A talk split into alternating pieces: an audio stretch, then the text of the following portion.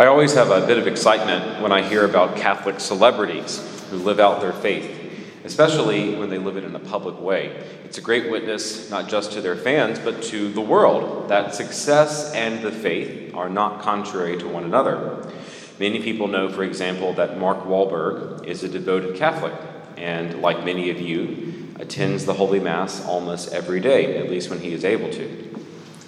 Yet I wonder how many people would receive Mark Wahlberg into their house in the same manner, for example, that they might receive the church's minister who brings them Holy Communion when they are ill, or indeed in the same manner that many of us receive Holy Communion on a daily basis. That's the issue when you become accustomed to something or to someone.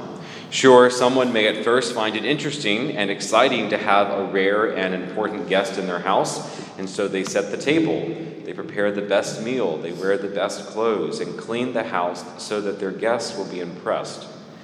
But when the initial visit is over, the second will probably not have the same heightened interest, much less the third, or the tenth, or the fiftieth, or the five hundredth.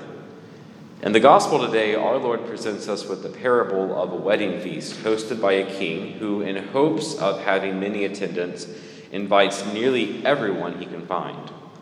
But even though his invitation is wide, he still expects those who attend the banquet to come prepared, to come groomed and dressed properly.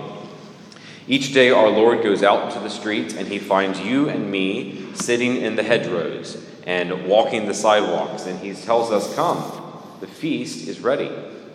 But when we come here to this wedding banquet between our Lord and his spouse, the church, how many of us come without our wedding garment? And I'm not simply speaking about our clothes. How many of us have allowed our frequent reception of Holy Communion to become stale? Have we become accustomed to Christ as a guest in our hearts? So accustomed that we no longer clean up the house when he comes or set the table to receive him. That's the temptation for those of us who are blessed enough to come to Mass each day. It's a good thing, yes, a noble thing even to be at Mass each day that we are able and I would and do encourage it to everyone that can. But none of us can ever allow Christ to simply become another guest. Nor can we allow ourselves to be an unprepared guest at his own table. If Christ is willing to set the table and serve us at his banquet each day, we too must be welcoming him into our hearts.